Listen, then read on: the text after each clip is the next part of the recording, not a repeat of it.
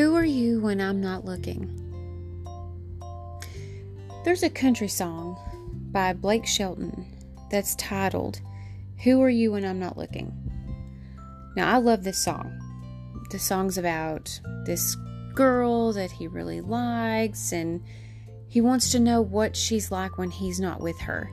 Like, does she pitch a fit when she gets upset? Does she take bubble baths, drink a glass of wine? Does she call her mama? You know, that kind of stuff.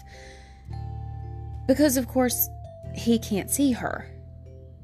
So he doesn't really know everything that there is to know about her. But this certainly isn't true of God. He sees all and he knows all the time. He knows your heart. He knows your mind. He even knows your next move. Now, I know a lot of people who try their best to hide from him. I was one of those people for a really long time. So whether it's out of shame, guilt, whatever the case may be, and I don't know all of the circumstances behind why other people try to hide, but I do know that it's useless to try that. God's omnipotent. He's everywhere, always seeing, always listening. You know, I've told you guys this stuff before.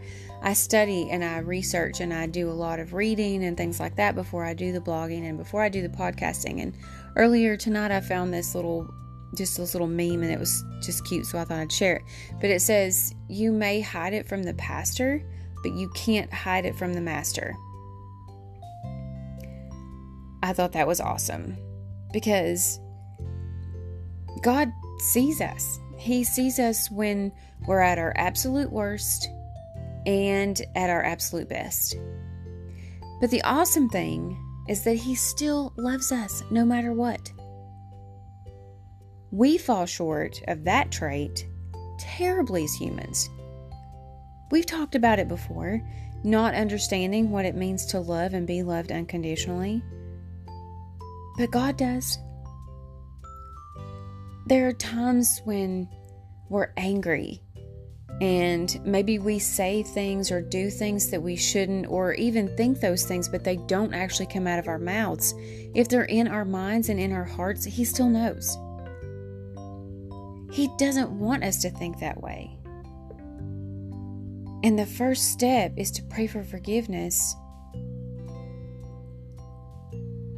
It's you've got to understand and accept that he actually knows all, and you've got to ask him to show mercy, show grace, and forgive you for the things that you thought or the things that you said or the actions that you took. But what about when we're happy?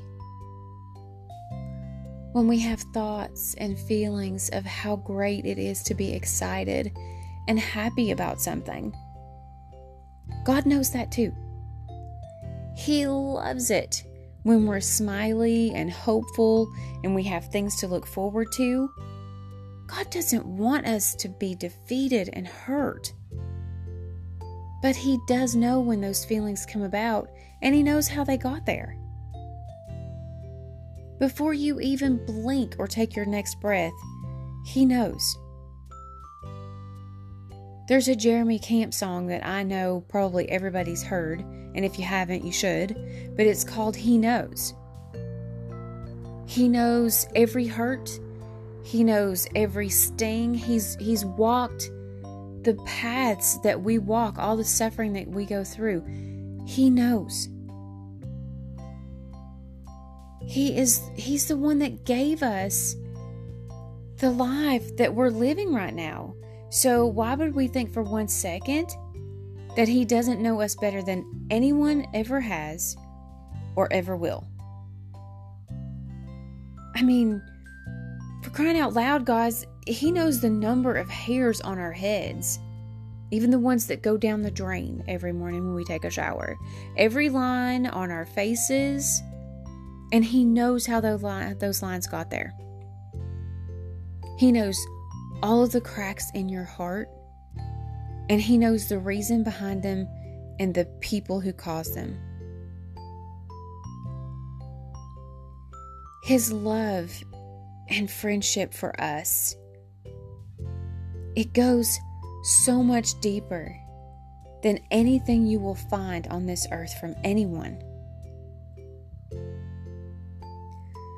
So who are you when God's not looking, or when you think He's not looking? Are you the same person at home that you are out in public? Or do you try to pretend to be something that you're not when you're around, like, say, people in the church, and then you treat the lunch waitress horribly? It's sad that that happens, but I've actually seen it. I hate that. That irritates me to no end, to think that someone could put on this facade in front of all of these people because they're in a place of worship, but drive to the restaurant down the street and treat the people that work in the restaurant like they mean nothing. It happens, and God sees it. He knows where your heart is. He knows where your mind is. And I'm not saying that you should never be in a bad mood or grumpy or sad or even tired. It happens to all of us. And He also knows that, and He also understands that. He knows before you do. But you should always conduct yourself in a Christian manner, no matter what situation that you're in. God sees all, and God knows all. Earlier when I was reading, I found this little, it's just a little, I guess, tidbit or poem or whatever you want to call it, by Max Lucado, and I really liked it, so I'm going to share that with you guys. Somewhere, sometime, somehow, you got tangled up in garbage, and you've been avoiding God. You've allowed a veil of guilt to come between you and your Father. You've wondered if you could ever feel close to God again. But the message of the torn flesh says that you can. God welcomes you. God's not avoiding you. He's not resisting you. The curtain is down and the door is open, and God is inviting you in. That, to me, is the best invitation that you could ever receive. Knowing what He knows and still accepting us just as we are.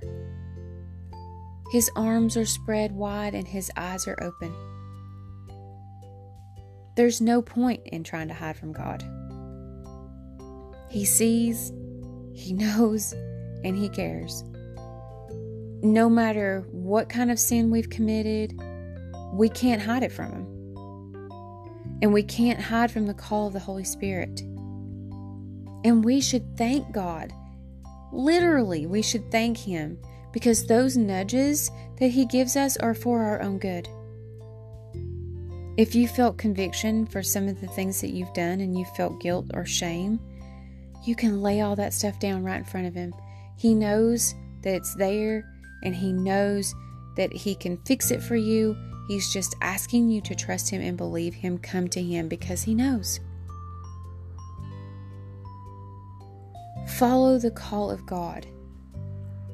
You can and you should trust Him, because if seeing all and knowing all is what God does, then we've got nothing to fear.